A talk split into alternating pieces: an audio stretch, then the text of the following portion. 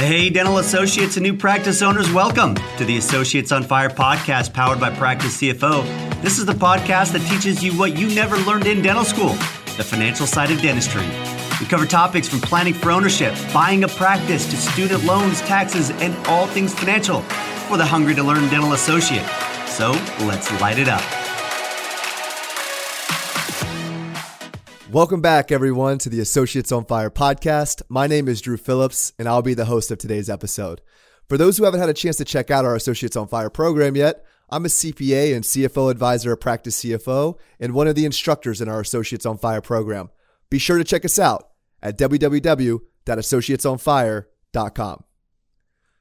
Today's episode is a family affair. We have a trio of dentists that are more than co practice owners, they're a thriving family. I'm excited to introduce you all to the Dankworth clan. We have Dr. Stephen, Kimberly, and Piper Dankworth, owners and founders of La Costa Dental Excellence. Stephen and Kimberly built their practice on the pillars of function, health, and aesthetics, and each member of this family embodies both a drive for clinical excellence and a knack for savvy business practices. I hope you guys are as excited as I am because today we're going to get to hear their story. So let's jump right in with the most important question of all. Stephen, how did you and Kimberly meet? Dental school. Yeah. Yeah, we met in dental school. Dental they sit you alphabetical order. I was Corrigan. He was Dankworth. How did how did he have to come hunt you down, Kim? no.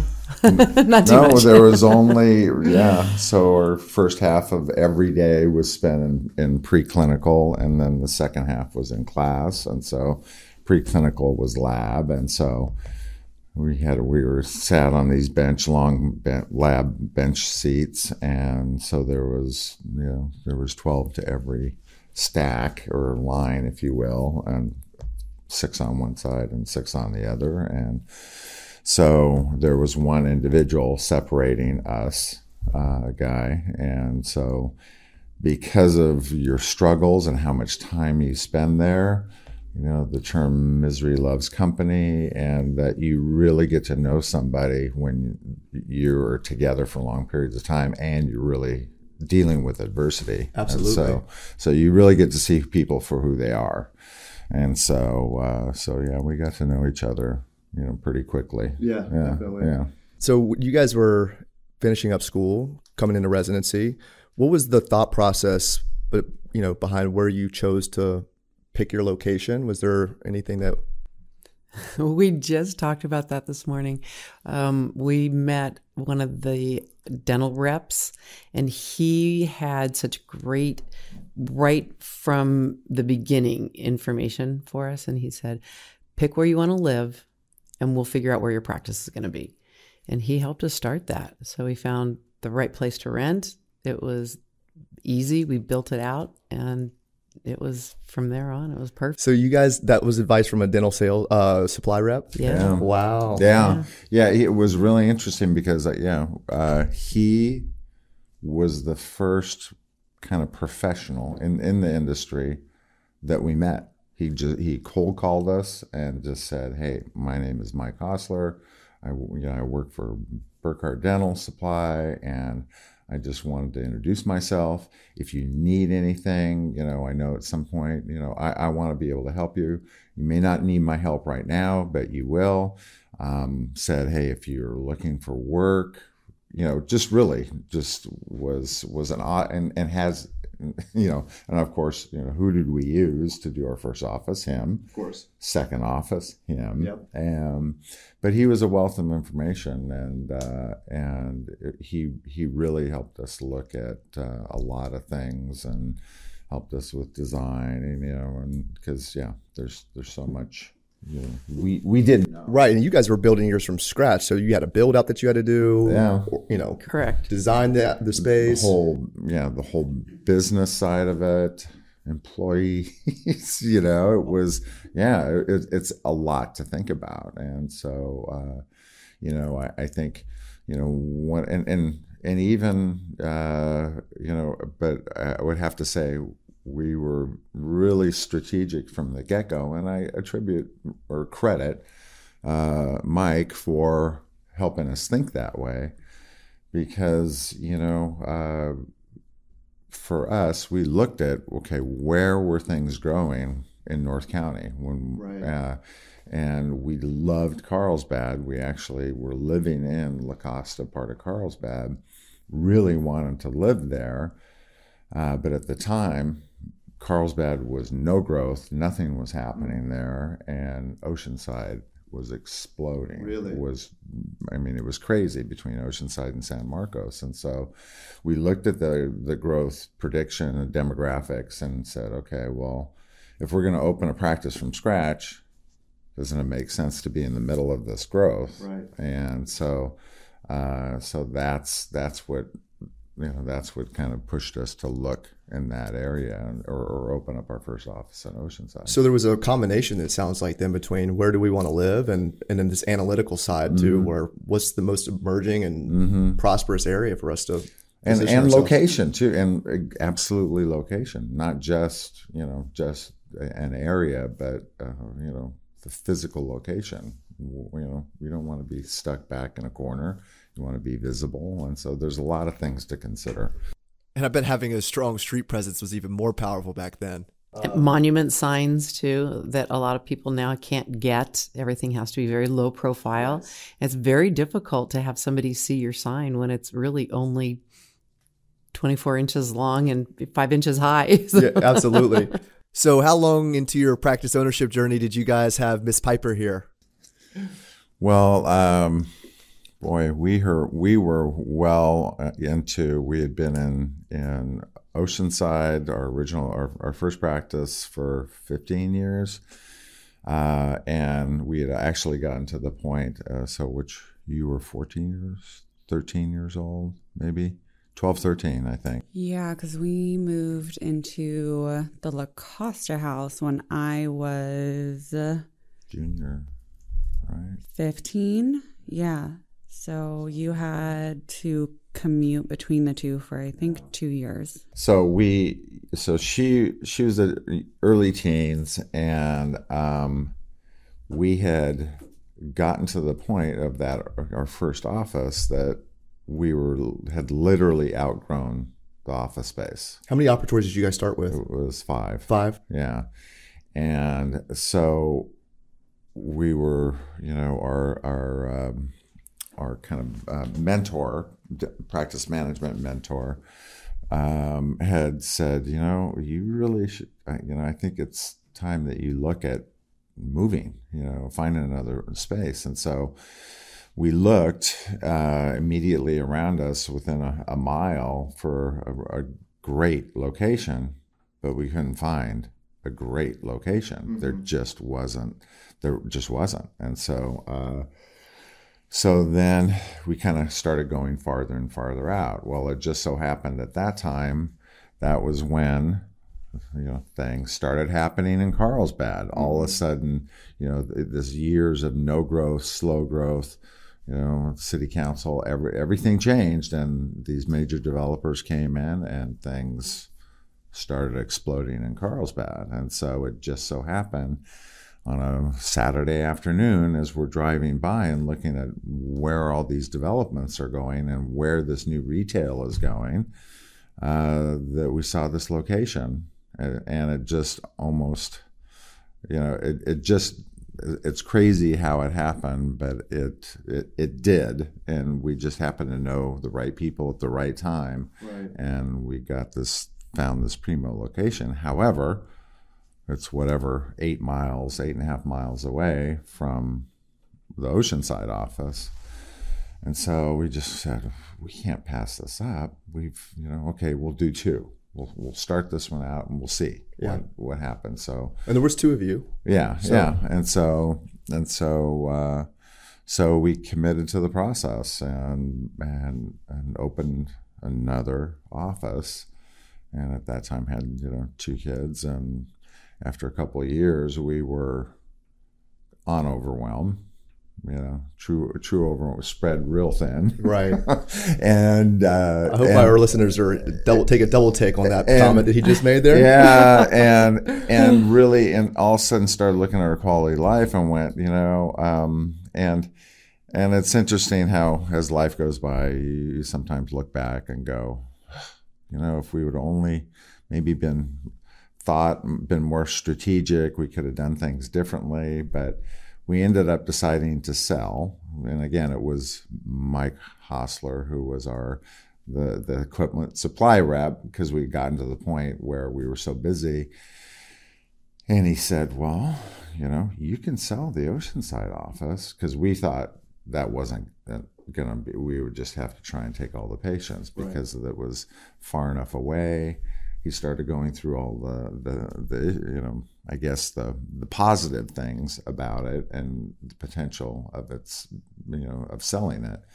And so uh, so we decided to sell it. I ended up selling it, and that was a hard thing to do. Uh, it was your first baby. Yeah. Oh, very much so. Yeah. And um, so, but we we did that, and you know the, the funds from that helped us pay off the La Costa office, the Carlsbad location.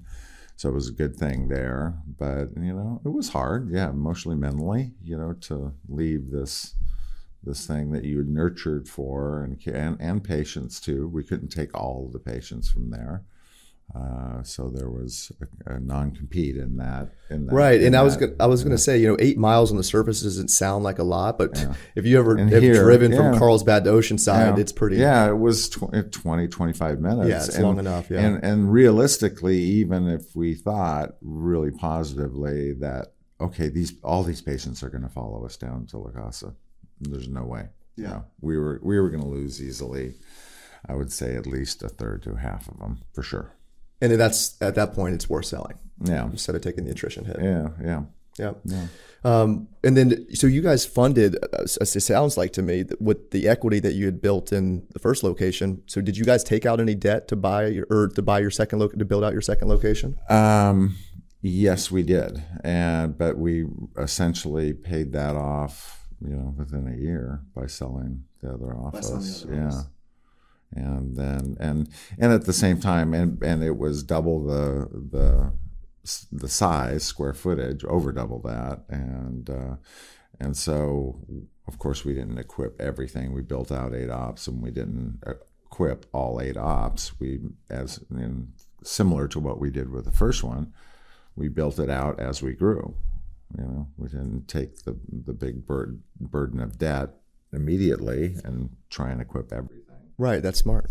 Absolutely, scale scale efficiently over time. So then, as you guys were moving in, so now we're in Carlsbad office, 2003 starting time, right? When you guys, what was the progression from a clinical skill set perspective? You know, what did you guys do early on, and then what did you guys want to tackle first from maybe continuing education to, and and what and why did you choose those next clinical steps?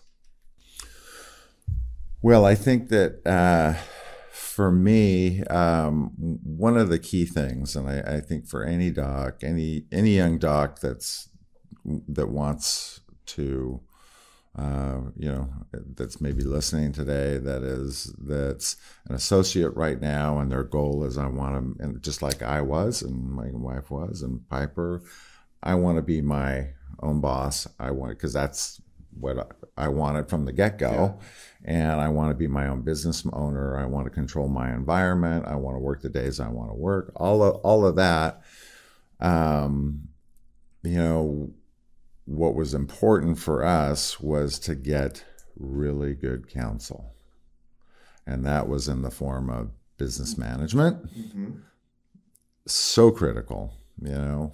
Uh, Mike Hostler, you know, somebody who was in the industry that you know had had his finger on the pulse and then um, and then on continuing education, you know, um, and so uh, it was we we have always you know Piper Kim, but me and Kim have have always been you know um, so involved in going. Uh, I want to say maybe not the always the best of the best of continuing education, but it's end, it kind of ended up being that way and pursuing that. And and how we how we really um, I would say found those that continuing education or those individuals that we feel were um, invaluable to our growth and development of docs as, as docs as clinicians uh, and you know practitioners was through friendships and meeting people that you know had, were a step ahead of us Right.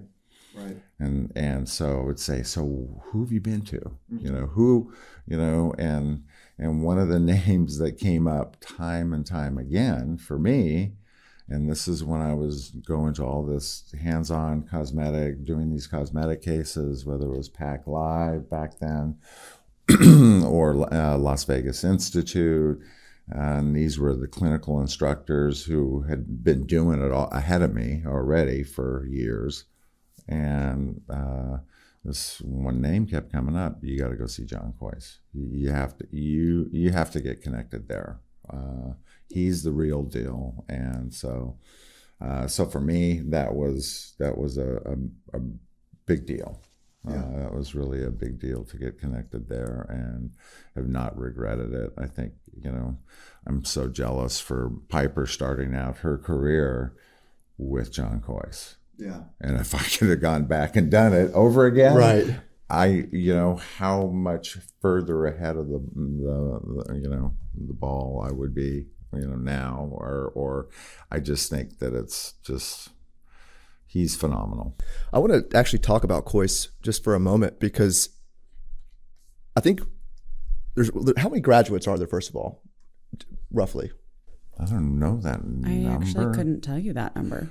I mean, he has an There's annual. more now. He has an annual continuum, so it's every year. Uh, there's an annual meeting with all the graduates. Uh, that essentially what he does, and this is what is so priceless about him.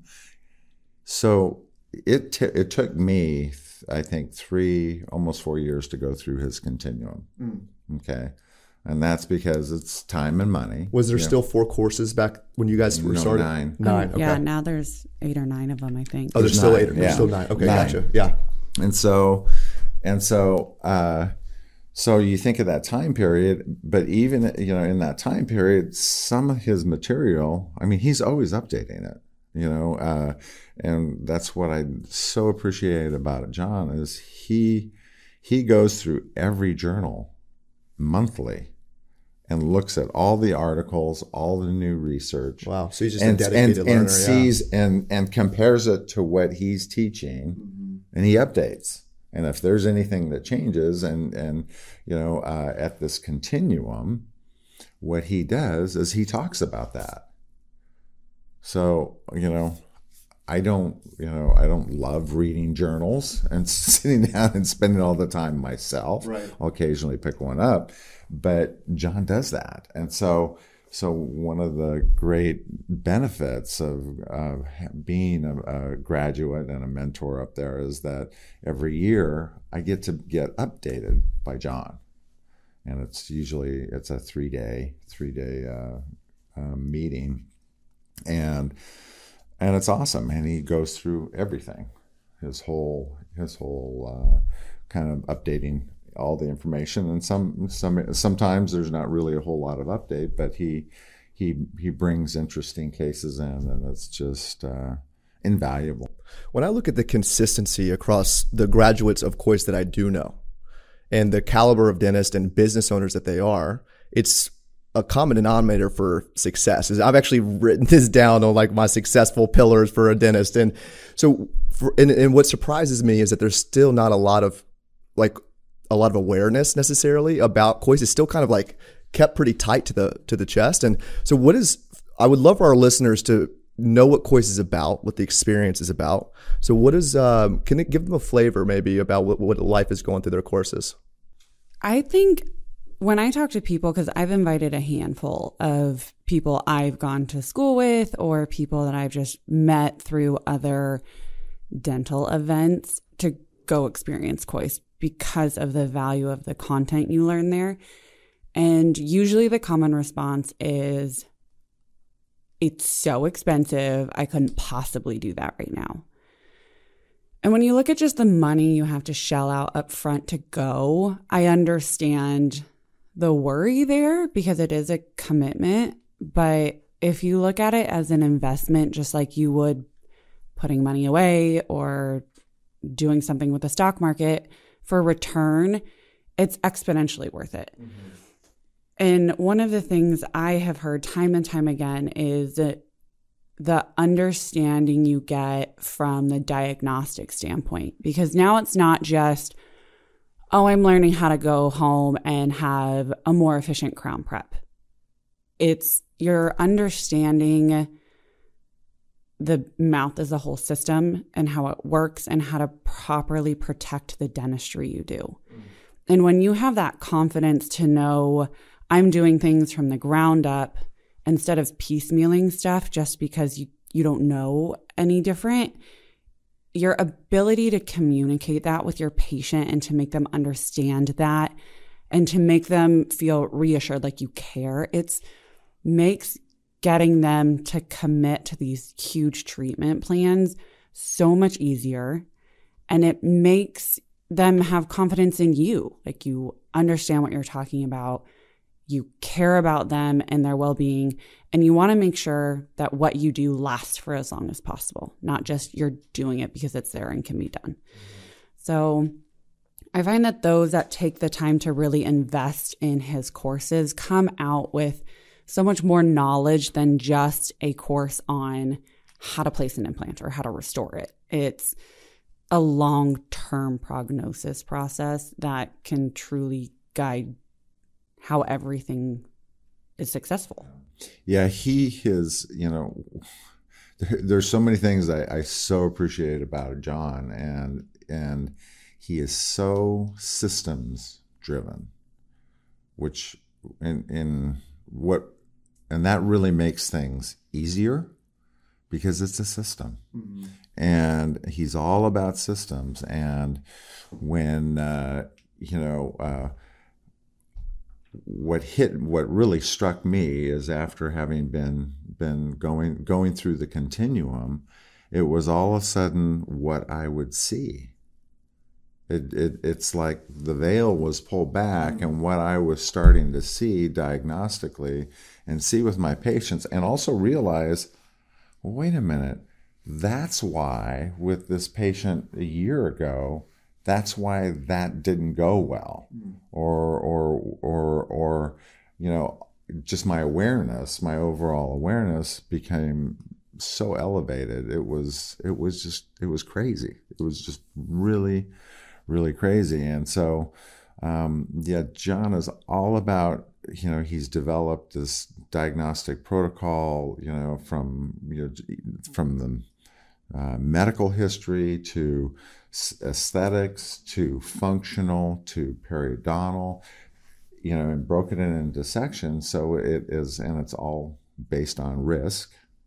So high, low, none, you know, uh, and um, it, it's you know uh, it it for me it was one of the one of the pieces real key pieces that helped elevate my game uh, and become the best form of myself. And it's more than just CE and dentistry. And I think that's one of the nice things about his program is that even the people that come back and help and like the graduates that come back and want to help run the classes because you have people that have finished the program there for each course and they're called mentors. And they really are that. It's they donate their time to come up. They don't get paid to be there. And they're there because they care and they want to help build this community of excellent dentists that care. And it's been lovingly coined the Kois tribe. And um, that community is there in and outside of Seattle. And you build these relationships with people that are at the Kois classes, as well as the people that volunteer their time to be there to help you through difficult things, whether it's practice related on the business side, whether it's the patient side. And you can bring real cases that you're struggling through or that you are unsure of to them or schedule time to talk to people over the phone that you've met. Um, and it it's just helpful to know that you can brainstorm with all these other people and there's no judgment and you get all of this extra perspective that sometimes you can get lost in the weeds with when you don't really know where to start.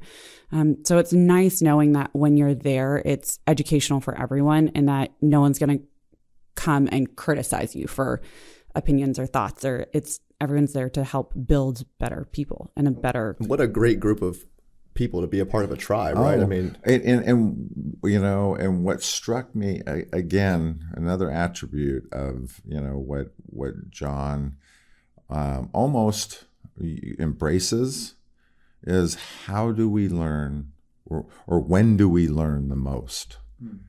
in our professional careers? When we fail, mm-hmm. okay, mm-hmm. and so so in and usually in I can tell you in other continuing education, you know, uh, classes or you know, they're not talking about failures. You know, he welcomes that. He wants to see that. Bring that to your next course where things didn't go right, so everybody can learn why you know and so and hopefully that so so that you learn from that and so it, you know it's it's um um learning you know it he helps you to see where where you missed that risk assessment or you you know you yeah you missed it for whatever reason but uh, uh and and he shows his own failures you know, he he will show a case that's ten years out and that has gone sideways. within that program, um, you know, and probably one of the, one of the most critical parts of being not only a clinician but a practice owner is is pre- being able to present treatment effectively to the patient so that they say yes to the things that they need, and that you, and if they're not saying yes to the things that they need, that you're not getting the reps and opportunity to do the type of clinical treatment that you want to do.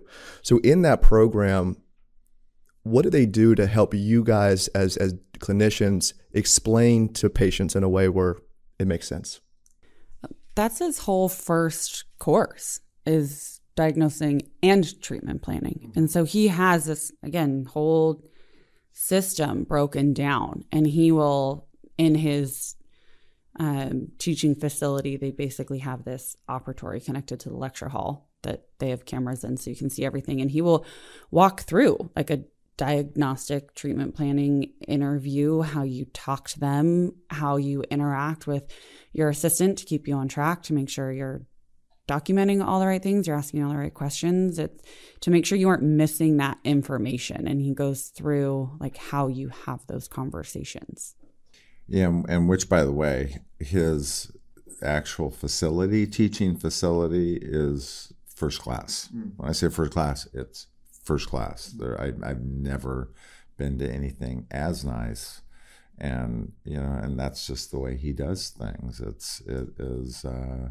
you know, and it's an ama- just an amazing environment. But yeah, it's um, be had you know by learning through his his systems, his you know diagnostic protocols, and how he does things.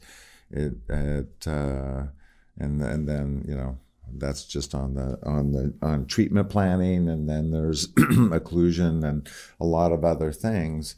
It, it really just instills confidence in you, and there's a, there's a big difference when you're you're talking to somebody and trying to explain their needs, that patient's needs, and you know what you're doing, you know where you're going with it, and you know how you're going to help them. The patient feels that. Oh yeah. They they know that, and yeah, yeah, the ball can get dropped by in a handoff to a, a front desk member or you know an assistant.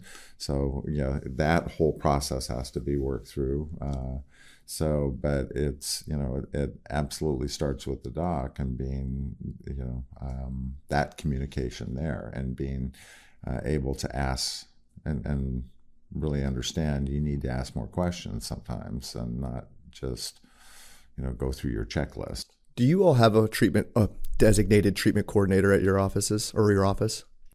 No, we don't. It's pretty much the doctors and the assistants in the rooms, and we work through what we're going to tell the patient and how um, we're going to present that treatment plan to them. We have someone who does the financials with them it gives them information about their insurance, um, what things are going to cost, their options for payment, but not a treatment coordinator who sits in with them every a treatment patient. coordinator. But what how our office has worked, and I don't know if others are different than this. It's as we're in the room and we're diagnosing everything, the assistants are putting it into the treatment plan, and then as we're having that conversation, the assistants are then organizing and prioritizing the treatment plan, and then how we have our systems in place is that then the assistant will go up to the front while we're finishing talking to the patient and give them a handoff saying like this is what we talked about. This is how we want to move through the treatment. These are some things to be aware of as far as patient concerns or questions that might arise. And then one of the ladies up front that are treatment coordinators will sit down with the patient and say this is the steps and this is what it's going to cost and then financial questions they can answer So they're saying yes to treatment to you guys, which you know instead of Uh, yes, essentially, and and you know, IO was I, I think one of the one of the things you know when I'm kind of uh, talk done speaking with them, kind of wrapping things up with them as far as okay, this is this is the big picture, and this is what it's going to look like.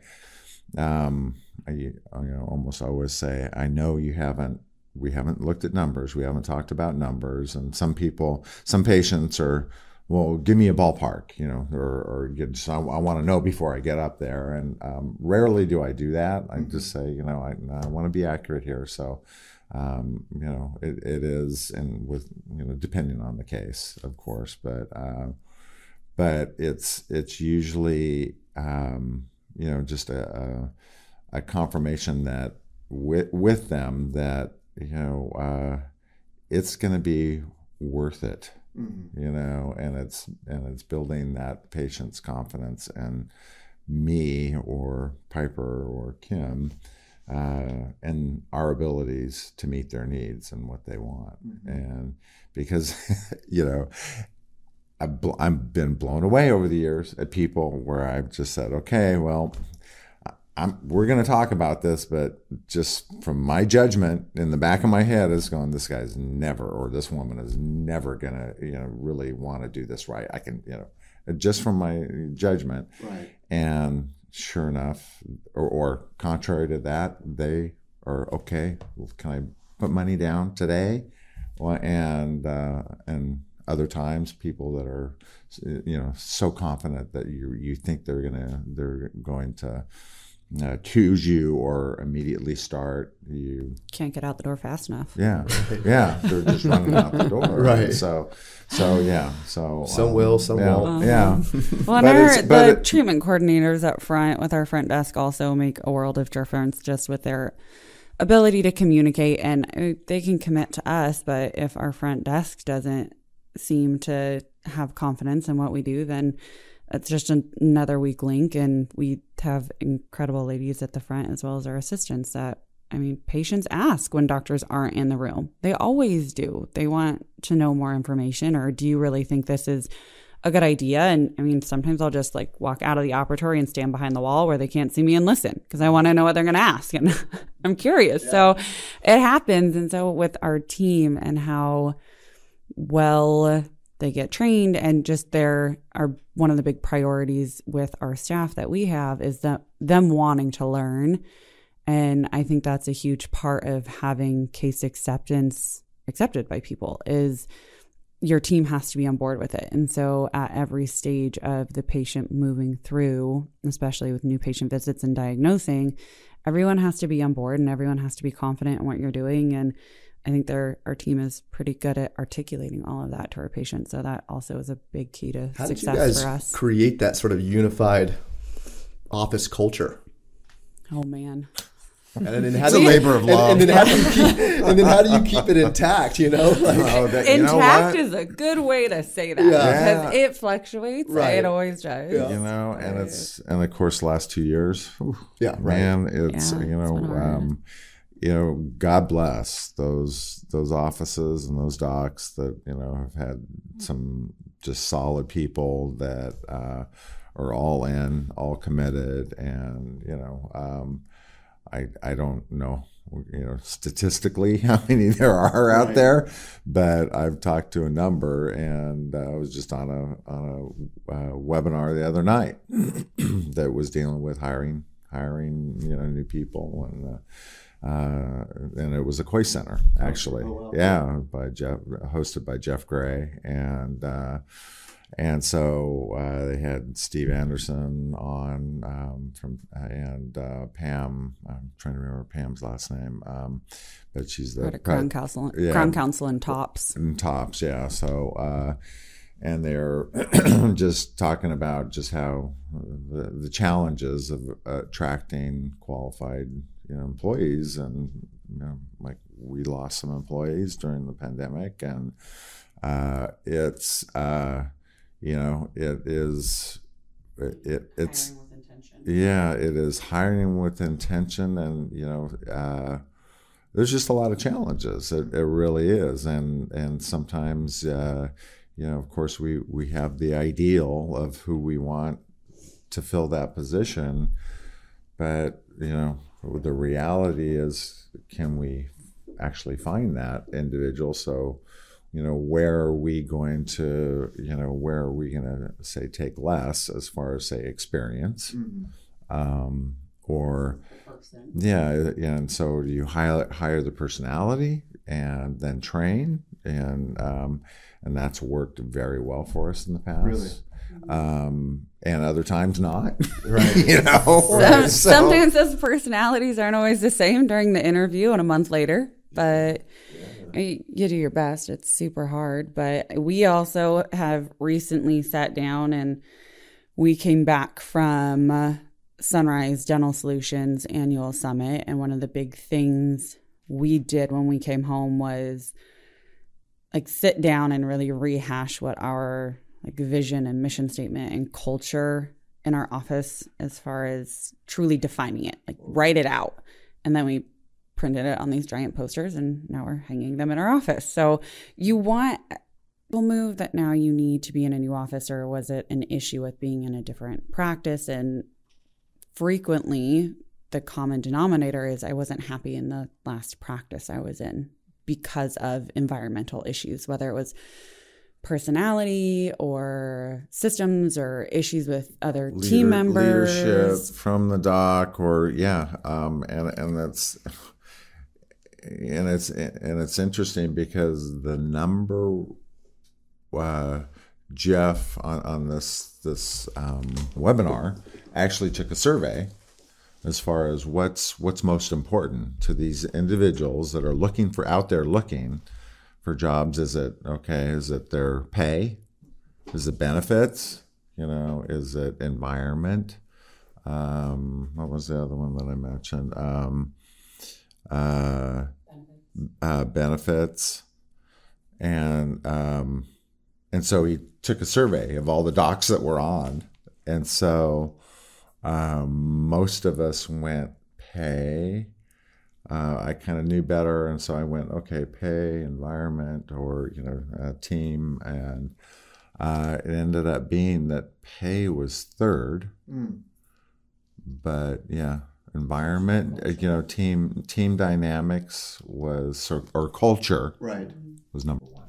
Well, and it's we spend a ton of time in our practice trying to keep the culture cohesive, and whether that's through things with Crown Council, which is a wonderful organization, and they talk a lot about personalities and communication, team building, and all of that is such a huge foundation to keeping your practice growing and to getting new patients and for case acceptance.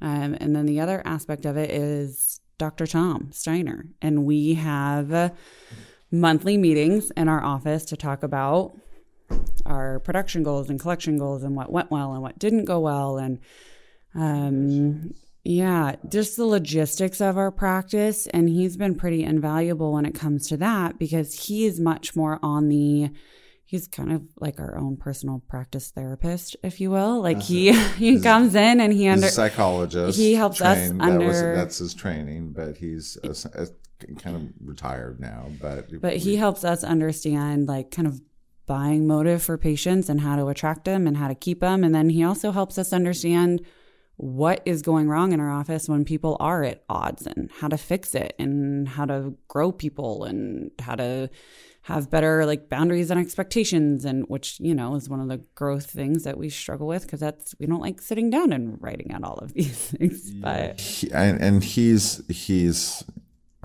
God, you know bless his heart because um, you know, we're different personality. I mean, he, he, you know, through Crown Council and through through Tom. I mean, you you learn about the four basic personality traits, and and um, and it goes back further than that to what used to be called Dental Boot Camp, which is Walter Hailey, and uh, and and really learning how to communicate. It all kind of started with with patients, so you can better, you know, you could talk to them the way they like to be talked to. If mm. they're if they're an analytical, that was one of my biggest struggles. I had the hardest time with analyticals because that's I'm not. I'm really more of a bottom line, direct, uh, even more social individual. And so and talking to then talking to say someone who's a software engineer i would talk to them about their treatment plan and show them the x-rays and okay this is what we need to do.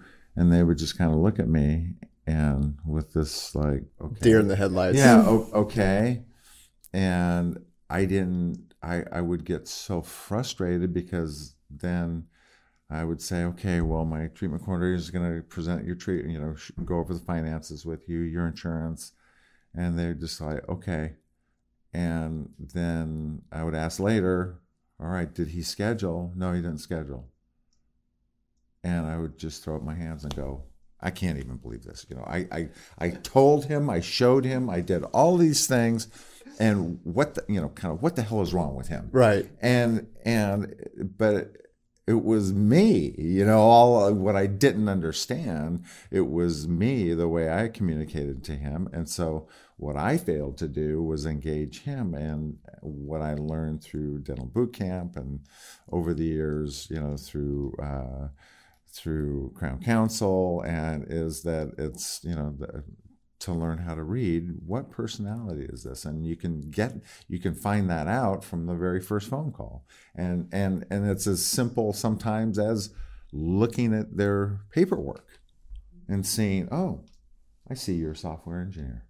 Mm-hmm. how long have you been doing that? Mm-hmm. and engaging them on that.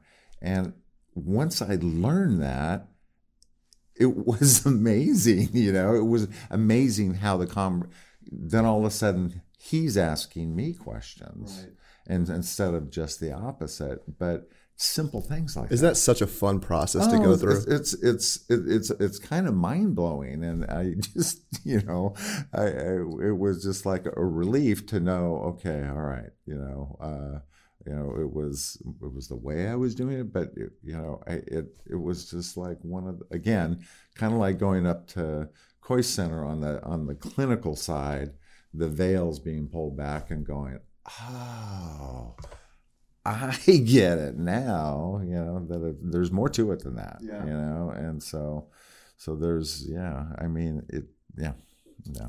It's uh, it's interesting because I you know so early on in my career I really thought that you know my success in in our first office was it was all about me it wasn't about my team, mm-hmm. my hygienist, my dental assistants, my front desk. It was me. Mm-hmm. The patients were there for me. Mm-hmm. I had this, you know, mindset that you know I was the most important thing. And what I quickly found out was, no, not at all. Mm. You know. And burying the ego can be hard at times, that's for sure. Yeah, definitely can be. Well, our team is great about engaging our patients too. And that's one of the things that we've really put a priority on as far as them building relationships with our patients. And I think that helps a ton with patient retention because they feel valued and cared about. And they're more than just money to us, they're humans. And I mean, we have people that have been tried and true to our hygienist for 15 years and wow. they drive down after they've moved to LA or they come up from San Diego. Like there's how many dentists between here and there that right. they could still go see, but it's because of their relationships with our team members that they build as to why they keep coming back. So, what are the dynamics at your office like? We've got three Dankworth doctors here, right? And uh, you know, I can only imagine the the family dynamics that go around in the office. But what are, do you guys have each? Do each of you have carved out your own roles within the office, or you kind of all do everything together equally, or Everything kind of gets mashed together. And that was a hard dynamic to figure out at first. Because then you have the dynamic of us on top of the dynamic of the office. So then you had the dynamic of parent kid, and you have the dynamic of adult adult, and then you have, you know, associate and employers. And Husband, wife. husband, wife? Yep. Yeah. there are a lot of arguments that probably should have just been discussions the first year and a half before, you know, in comes Well, Dr. you Tom know, again, and we're having me- some therapy okay, sessions. let, let me give you my perspective here because, uh, and Kim and i you know, before Piper joined the practice, you know, it, it, uh, we had to learn.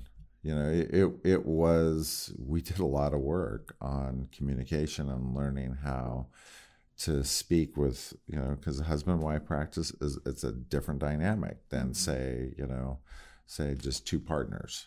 Um, but even that can happen, especially if they're male female. I could see that happening where team will go to one and treat one differently than the other, or ask one when they know, okay, like I'm going to go ask mom Right, dad, right. because I know what the answer. You know, I can, I can. They're, you know, they're going to be more sympathetic, and so we had to learn that we had to speak with one voice. And so often, you know, because of our personalities, it was more like, you know, let's, yeah, let's just deal with that, get it done, and not take the time and go, okay, or, or just to say, you know, I'm not going to answer that right now. Give me a second, or, or I'll, ta- I'll talk to you later on this afternoon. I got to talk to the, Dr. Corrigan about that um, and then I'll give you your answer. And let me run it by her first, and so that we speak with one voice. Right. And so, so we got in trouble about that, and we you know hurt feelings between the two of us. Like, "Well, why didn't you include me in on that decision? You made that decision without running it by me, and so. You know that you know we had to work on that, and of course, again, Dr. Tom, who's just been invaluable, has seen all those dynamics, and you know he, you know he still gets frustrated with us. I mean, uh, we still know, don't take it advice sometimes. uh, you know, and and but he's you know, uh, but he's been priceless. He really has. I I can't. I can't believe how fortunate we are. You know, he does he does does work. I mean, I have referred him to friends. I was just that- thinking, I, I need a Dr. Tom in all of my clients' offices. Well, He's you your man. I, I, I know he's available. Um, you know, but uh, you know, it's interesting. Uh, we've been involved with a, a, a practice management consulting company uh, called Sunrise Dental Solutions uh, for a lot of years, and uh, that's how I met Tom. Uh, he was he was a guest speaker at one of our annual meetings, and it just so happened that he lived in Encinitas, and we, you know, we had gone to a meeting in Chicago, and we were on the same flight uh, coming back, and so we were at the airport coming back from this meeting, and we just started talking, and you know. So next thing I know, he's in our office. I'm doing dentistry on him, and you know that started our professional relationship. And it's uh, yeah, he's a, a great guy, and I've uh, I mentor a couple of people and and Sunrise and have and uh, and he's uh, over the past let me see how many years now I want to say seven eight years he's been one's up in the Bay Area and the other's in uh, Carthage Missouri and um, he's been invaluable to their their practices as well. And he's great because he'll work with your team on personal stuff too. I mean, if you have a lot of stuff going on in your life, it's hard to not be distracted by that. And so there are times where we'll carve out an hour or so in the day for people to sit down with him and talk privately. And if you can help navigate through some of the hard emotional stuff you're doing outside the office to help clear up some space in your head, you can be more effective and efficient when you walk in. And it's been awesome to see him be able to help some of our team members through life challenges as well. I mean, I've worked with him on a lot of stuff personally outside of the office and awesome. Yeah, and and yeah, Well, you know what he lets us do is very privately, he helps us see how patients see us. He's a high fear patient. He doesn't like dentistry. So us sharing sedation dentistry with him and then him sharing back with us that he felt better. He wasn't as afraid. He would say, if you had told me I could do sedation in this language, or he just, ha- our presentation. So he tells us from a patient's point of view because he doesn't know dentistry. Right. So he tells us, this is what I heard you say or I needed you to explain this more, or could you have written this down? Could you have used a picture? So there's, there's things, and then he'll, because he's a psychologist, he can put on different personality types and say, when you're giving this same treatment plan to this person, I think this would have been more effective. They would have understood you better. And he's he's very he does training too. His like most favorite thing is role playing and he'll act like all the different personalities of people you'll have to do treatment planning with and make you have that conversation with them and be overly analytical or be overly hesitant or whatever it is. But yeah, so it's super helpful for all aspects of the office. And he probably knows all of you individually so well. Oh, he does. And that's the other nice thing about him too is he keeps everything confidential. So anything you tell him, he's not going to reveal in a conversation with someone else.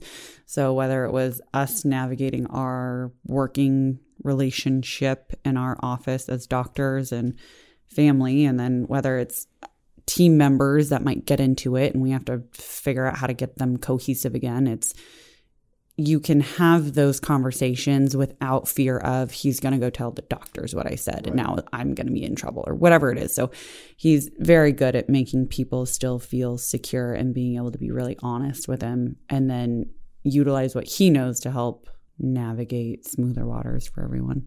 Kim, you you, you made a comment that I thought was very interesting, which was um, uh, that he was helping you uh, with patients and the different patient types in your treatment planning, and you're still what based on what you said, still learning, which I thought was you, right. It's a always. pretty powerful comment coming from someone that's got as much skill and time in, under their belt as you do. So I thought that was interesting. Always, and we were talking about Kois and our clinical skills and what we know and what we learn. Um, but the flip side of that, that he brought to us was people know in their heads that something is wrong with the chewing machine that they have, whether it's the muscles or the joint or the teeth are ground down. They they're losing teeth, they're breaking. They know something's not right and they can't find that one doctor to fix them. That they've done one tooth at a time dentistry. And so when they find us or they've heard about us somehow, they they're so hoping that someone can help them, that when we can present a treatment plan to them, it makes sense to them. They don't know what crowns or bridges or implants, a lot of that is. And, but they know, they know something's going to fix them. And when we can speak patient language, not dentist language, I've learned a lot from Tom. That's really cool. I wish, I, I mean, any, anything that you guys can point listeners to to help them find programs that teaches them patient language. Amazing. It's amazing. Yeah, I would have to say, you know, um, you know, uh, as I was talking about before, with my own frustrations, you know, early on in my career, and that what a blessing it was to meet Walter Hailey and go to my first dental boot camp. Uh, this is 27 years ago, maybe longer than that. Um, and that has also, you know, that there there is no longer dental boot camp, but uh, uh, the company now that has kind of taken that over is called TOPS, um, T O P S, and um, Steve Anderson, who was involved with dental boot camp, really actually really started it um, originally. Um, is now the owner of Tops, as well as he owns, I don't know how many practices in the Dallas Fort Worth area. Uh, but he stayed in dentistry, and he's not a dentist. He's really a businessman. and but uh, he learned all of this this you know was really what was taught to salespeople, Mm-hmm. corporate salespeople years ago, in which this gentleman Walter Hailey, this little old Texan, was the was the guy that Steve Anderson met, and it was like you know, it was like the the Ten Commandments, you know, coming down from the mountain, and it really uh, it just it was just information that Dennis had never heard before. You're never taught in dental school how to speak to people. Mm-hmm. Psychologically to, to look at them you know look at the information that you have and go okay this one this individual needs he needs to hear it this way. And if you can speak to him that way then the likelihood that he's going to agree to your what you've just recommended as far as a treatment plan is going to be you know 60 or 70 percent higher than if you just said here's your information like like my frustration was. And so um, so yeah so uh, learning that you know I'm, I I don't I'm not aware of any other um, any other um, people that teach that kind of I, I call it boot camp material because uh, I know to a certain degree it's probably protected, but maybe not. I'm just not aware of it, and and kind of the dental circus uh, circles out there. But uh, but Tops is is one of those companies that teaches all of this, uh, and and and another benefit. We're we're talking about patients, but also with team, too and team understanding each other. You, you, talk about culture. Well, if nobody really understands who they're working with and who what their personality is, you know, how they communicate, what are their weaknesses, strengths and weaknesses of their personality, then there's going to be conflict. Yeah, we've had to learn that the hard way. Yeah. Just with we have a handful of really social people, and by the really analytical people, they're seen as not caring or being flippant or not staying on task. And Bossy. then you have the direct people trying to communicate with the more sensitive people and they're mean and like trying to boss them around. And so having them understand that through training our team with Crown Council and the information we've gotten through TOPS over the years, it's helped our team understand like oh i can't talk to you that way. This won't go well. There's like a stack of of, uh, of these consulting type companies that i'm making a list of in my head right now. We've got we've got Kois crown council and tops and we and then dr tom. Dr. Tom and, and sunrise and sunrise dental solutions i'm gonna throw in there. That, this makes it sound like we need a lot of help. yeah no don't we all though? Well you know that's just it. You know that's just it. Like i said i thought it was all about me at one time and and not really realizing, you know, no, it isn't. There's there's more, and uh, I would say the other biggest impact in my career has been our relationship with kind of my dental practice mentor, uh, Dr. Tony Feck, who. Uh, owns and runs Sunrise Dental Solutions. It, it used to be called um, Master Plan Alliance, um, run by Jim and Suzanne DeMolin, way back in the this is twenty something years ago. And uh, Tony is, um, you know, what I have so appreciated about my relationship with him is he's like me. He's a dentist. He's what we call a wet finger dentist, meaning he's he's in there day in day out just like me, and um, he's not a you know an MBA or and, and I'm not taking anything away from other consultants that have this business experience, but uh, when someone's talking to you about team and you know the issues that you have with your team, and they're speaking from the same you know the the same kind of experience. Right. Even that day, you know, um, I just you know it resonates it, better. Yeah, it resonates better, and so uh, and so Tony has been you know has has really been a great friend, and we've gotten so much over the years from him. And and I another aspect And it wasn't actually it wasn't him that I got connected to Kois with. Uh, however, the one thing he did connect to me with, which has had probably one of the most, if not, you know, the most significant impacts in my career as a as a dentist, is doing conscious sedation mm. through uh, and put me. And it was actually it's ironic that the individual that started DOCS, which is DOCS, and that stands for Doctors of Conscious Sedation is my is yeah they also teach iv sedation but his name is michael silverman and it was michael silverman who started this company 20 i want to say 26 27 years ago.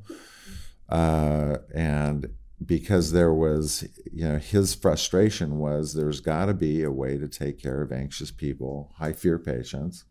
We have all this great pharmacology out there and you know, other than doing IV sedation, there's nothing else. Mm-hmm. So you gotta slam them down, or you know, in either GA, you know, IV sedation. There was no other alternative. Well, he started experimenting, not personally, but he started experimenting with patients on, okay, what works. And he was back in Philadelphia, and he found that, okay, I found this drug called triazolam, Halcion. It's been around for a long time and it was originally developed as a sedative hypnotic, as a sleeping pill. But uh, it got a bad name back in the early 70s because people who had been on it, on it for a long time got a, some of them got a little cuckoo, mm-hmm. and so it, it got a bad name. So then it didn't, it wasn't prescribed much, but it's still being made, and so. But the key thing about it was the benefits of it is that your body metabolizes it really quick, and it, most most particular is that it worked on the parts of your brain that quieted down your brain so you could relax and especially in the high fear patients. Mm-hmm. and just this one drug.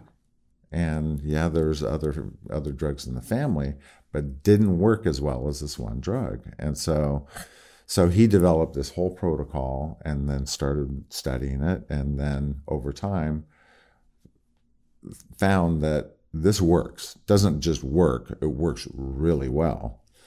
So you think about how many people don't go to the dentist because they're afraid out there. It's a big number. Yeah. Really big number. Mm-hmm. And so uh, once Michael started this uh, DOCS organization, he, he, and he got amazing people, including Dr. Feck, to on uh, as far as on his uh, faculty to teach. Um, you know, a lot of states, uh, all the states require to do conscious sedation that you have to have, you know, licensing. You have to have education to do that, and so. Um, so that's what Michael Silverman, Dr. Michael Silverman did. And and their team is great because they take a lot of the guesswork out of it for you. So for anyone that wants to get into sedation dentistry, whether it's conscious or IV sedation, they have a whole department at DOCS that will let you know like if you live in this state, this is what you have to do to be properly licensed. And then they help you get through that and they make sure within the curriculum you have all the right certifications.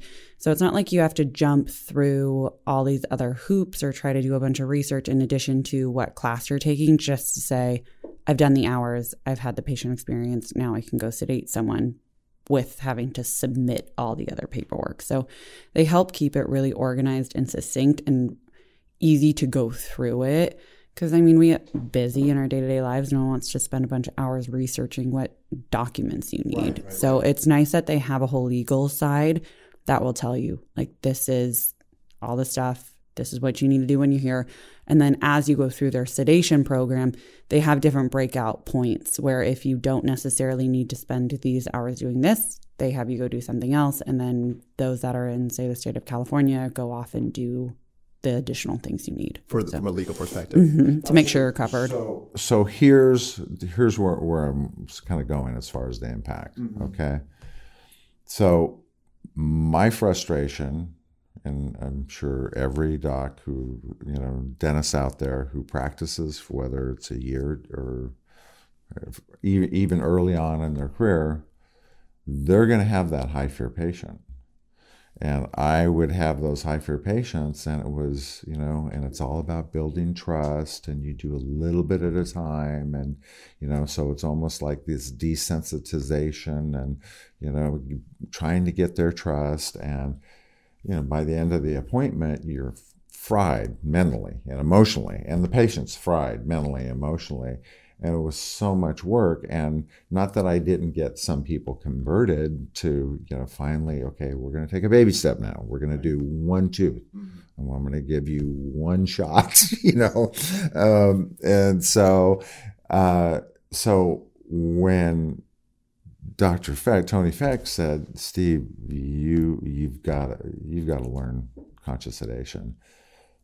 When we did that when kim and i did that what this allowed me to do was it it opened up the doors again kind of like the veil is pulled back but to these patients that are out there that want to come somewhere who they're going to who they can basically trust and know that they're going to get taken care of but if you have that sedation as your kind of like your you know your your hidden card that you can pull out and go, this will work perfect for you, um, and then they experience that that he was right. It it works.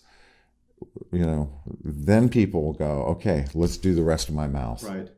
And so what started out as an emergency patient then turns into full mouth rehabilitation. Right. And so that's where Tony was saying, Steve, you got to learn this because it's it's invaluable to you as far as what what opportunities it gives you. And that's when, and actually I did docs first as prior to starting, maybe at the same time starting with Kois. And so it was then Kois that really gave me the confidence and okay, because initially it was like, oh crap, I've got these huge cases now that people are saying, I want you to fix my mouth. And I'm kind of going, um, okay, well, where do we start? you know, uh, and, and, and, and how do I sequence this? And, and, and, oh, their bite is really jacked up. And, you know, and so, um, but, you know, over time, Kois helped me to see, okay, this is, it's a, it's a system. This is what you treat first.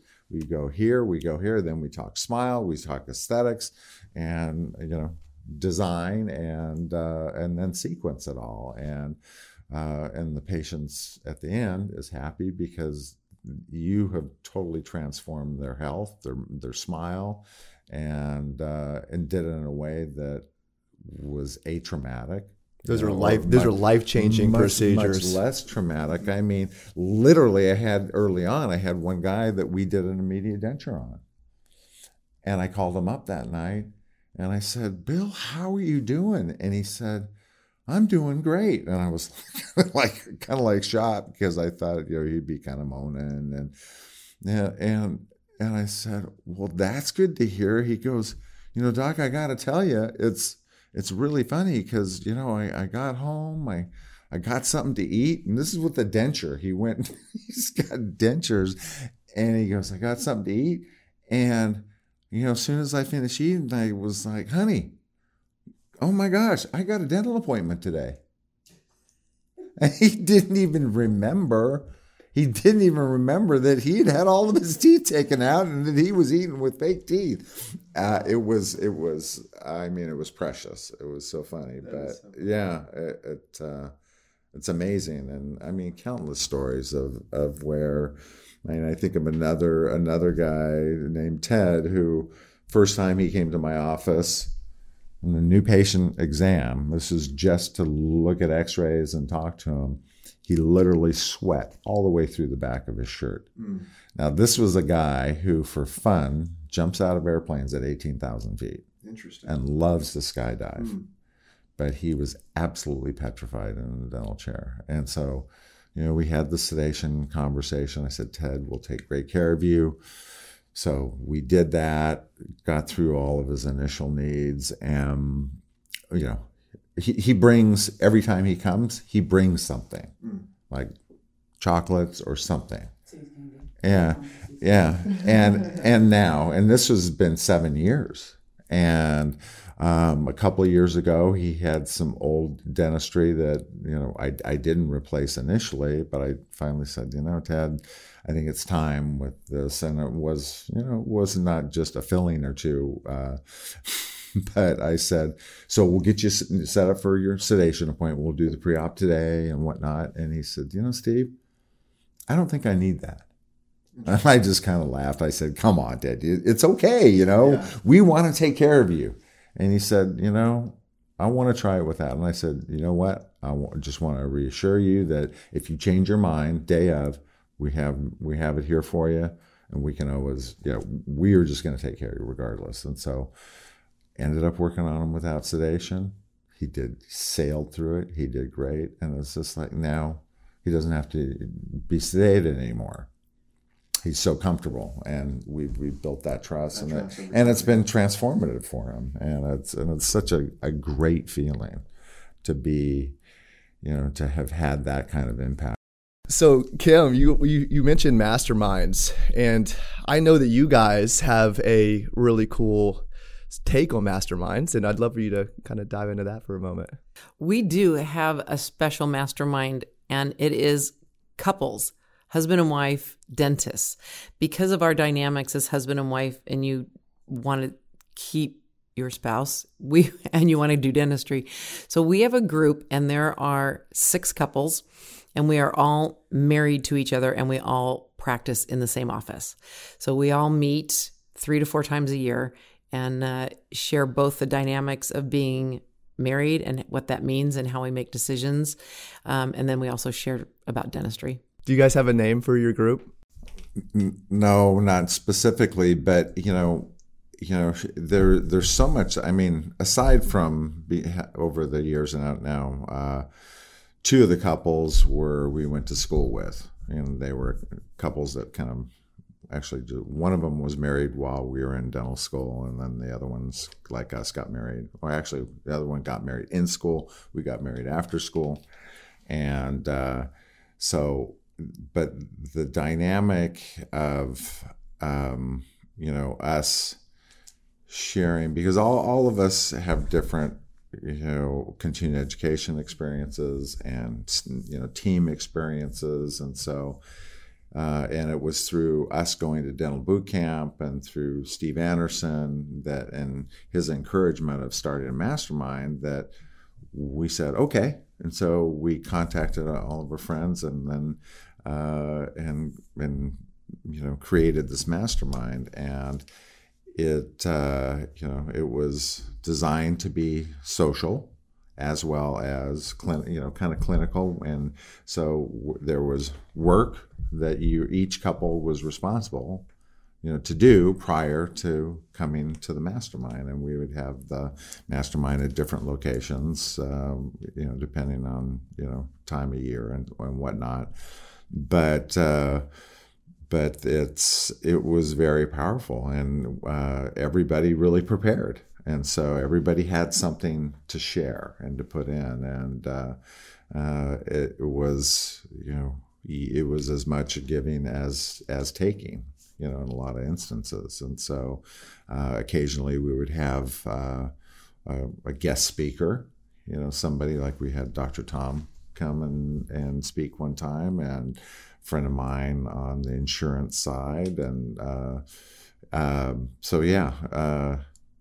Well, each couple would take the next meeting yeah. and plan the agenda and what we were going to do and where we were going, uh, the social side and the meeting side. So, what we had to bring. And uh, so it always stayed organized, and no one ever left thinking that they didn't get enough out of it. You know what I'm taking away from this part of our conversation is that you guys have created and put into your lives intentionally things that continue to make yourselves better people, better husband and wife, better father and daughter. I mean, yeah, you know, and um, and mother and daughter. So it's it's really cool, and I think that for, for our listeners, you know, they six couples that they've built this group around. That's pretty sounds pretty doable, you know. Oh, it it, it truly is, and uh, you know. Um, again, this all was born out of Dental Boot Camp. And so, you know, it's kind of hard for you to because the connections that were made when we were doing that, you know, were really pretty intimate. You got to know people, and uh, and so it was uh, so it was I, I think um, really key, you know, um, because you know, like for two of the two of the couples, it was we went to school, we knew them. We had gone through dental school with them, so you really know them. And one was her former roommate, and so you knew these people. So uh, you know, uh, I think um, it's it was easier to start that group up with people like that. Right. Right. Right, you know, absolutely. Than, people you don't even know at all. And you're kind of have to sit and first meet and like, and get to, you know, is there a, you know, do I want to know you, you know, and, and, uh, and, and truly because, you know, the, ev ev you know, and, and dentists sometimes how, you know, how we can be is, you know, well, you know, are they up to our standards or, or, or, you know, and it's just like, you know, we can just learn so much from each other. And so, yeah. How, how, so how long have you guys been doing this for? How many years? Oh, we started our first. plus. Oh, yeah, we wow. started our first mastermind. Yeah, I would say, yeah, maybe maybe twenty years ago, nineteen years ago. And we've had a little change because of either early retirements, um, other situations moving away, and we've had one or two new couples come in. But it doesn't take long to get that comfort feeling going, and everybody trusts. It's nice. Oh yeah, it's tight knit group. So yeah, and and you know, yeah, two two out of the three have are completely out of dentistry now, have retired. Um, uh, one uh, one is on actually kind of on their way out. Actually went through uh, went the corporate route, corporate kind of buyout route as far as retirement. Um, and so uh, so yeah. So it's Well, now we have to have it's Piper changing. start a group, and maybe she'll just invite us to be part of hers.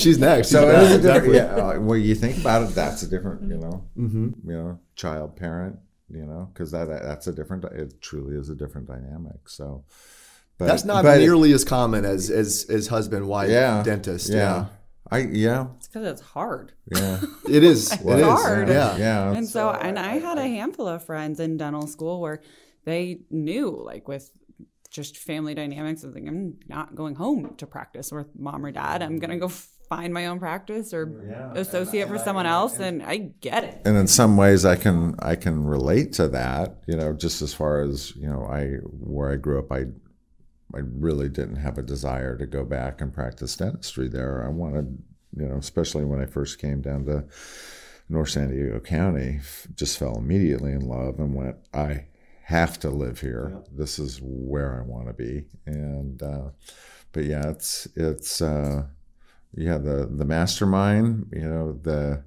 i tell you just t- if you i'd be interesting to poll some of the most productive offices in the country and the ones that i know um, personally that do mastermind are that are some of the most productive you know uh, offices in the country statistically bet, yeah. absolutely It takes that that type of person that even wants to be a part of a mastermind to begin with. you Yeah. know?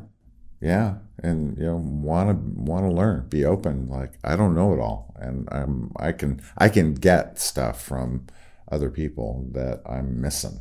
I'm not seeing, you know, or I haven't heard just because all of our experiences are a little bit different, you know. And so so yeah, so it's uh and, and and again going back to the, your continuing education experiences it was it was through that initially that opened the door for me to experience Kois and which I was just so you know I've been so grateful that that I had that opportunity because he really changed changed my whole uh, perspective on how I do things and uh, just gave me gave me confidence that you know and to do the things that I can do now.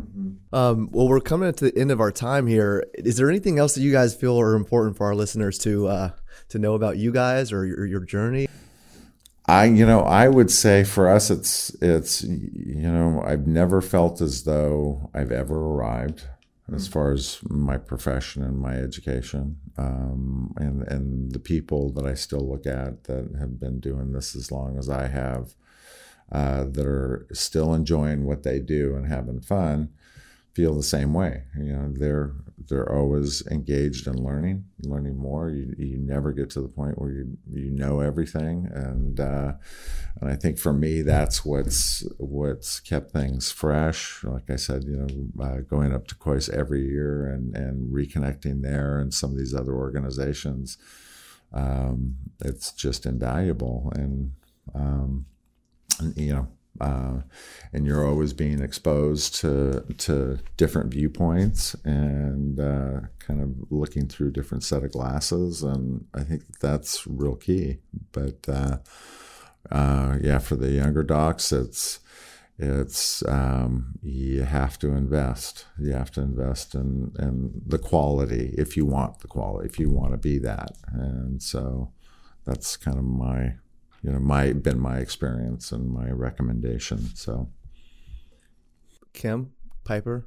I would say find a mentor. I've been blessed to work with two and to have access to a whole legacy network that they've already spent decades building. So that's been something I'm super grateful for as far as it's okay and patients respect that when you walk into something and you can see this is big and complex, don't just fake it till you make it with them. Like tell them, you know what, this is super complex. I can't give you a treatment plan today. I'm going to sit down with my mentor and talk through it and make sure that your care is done right and done right the first time. And it's okay. As a young dentist, you, I have found when I am straightforward with my patients and say, I need to sit down with Dr. Dankworth or Dr. Corrigan and talk about this before I can commit to treatment with you, they receive it so well as opposed to trying to fumble your way through it because they feel that they know.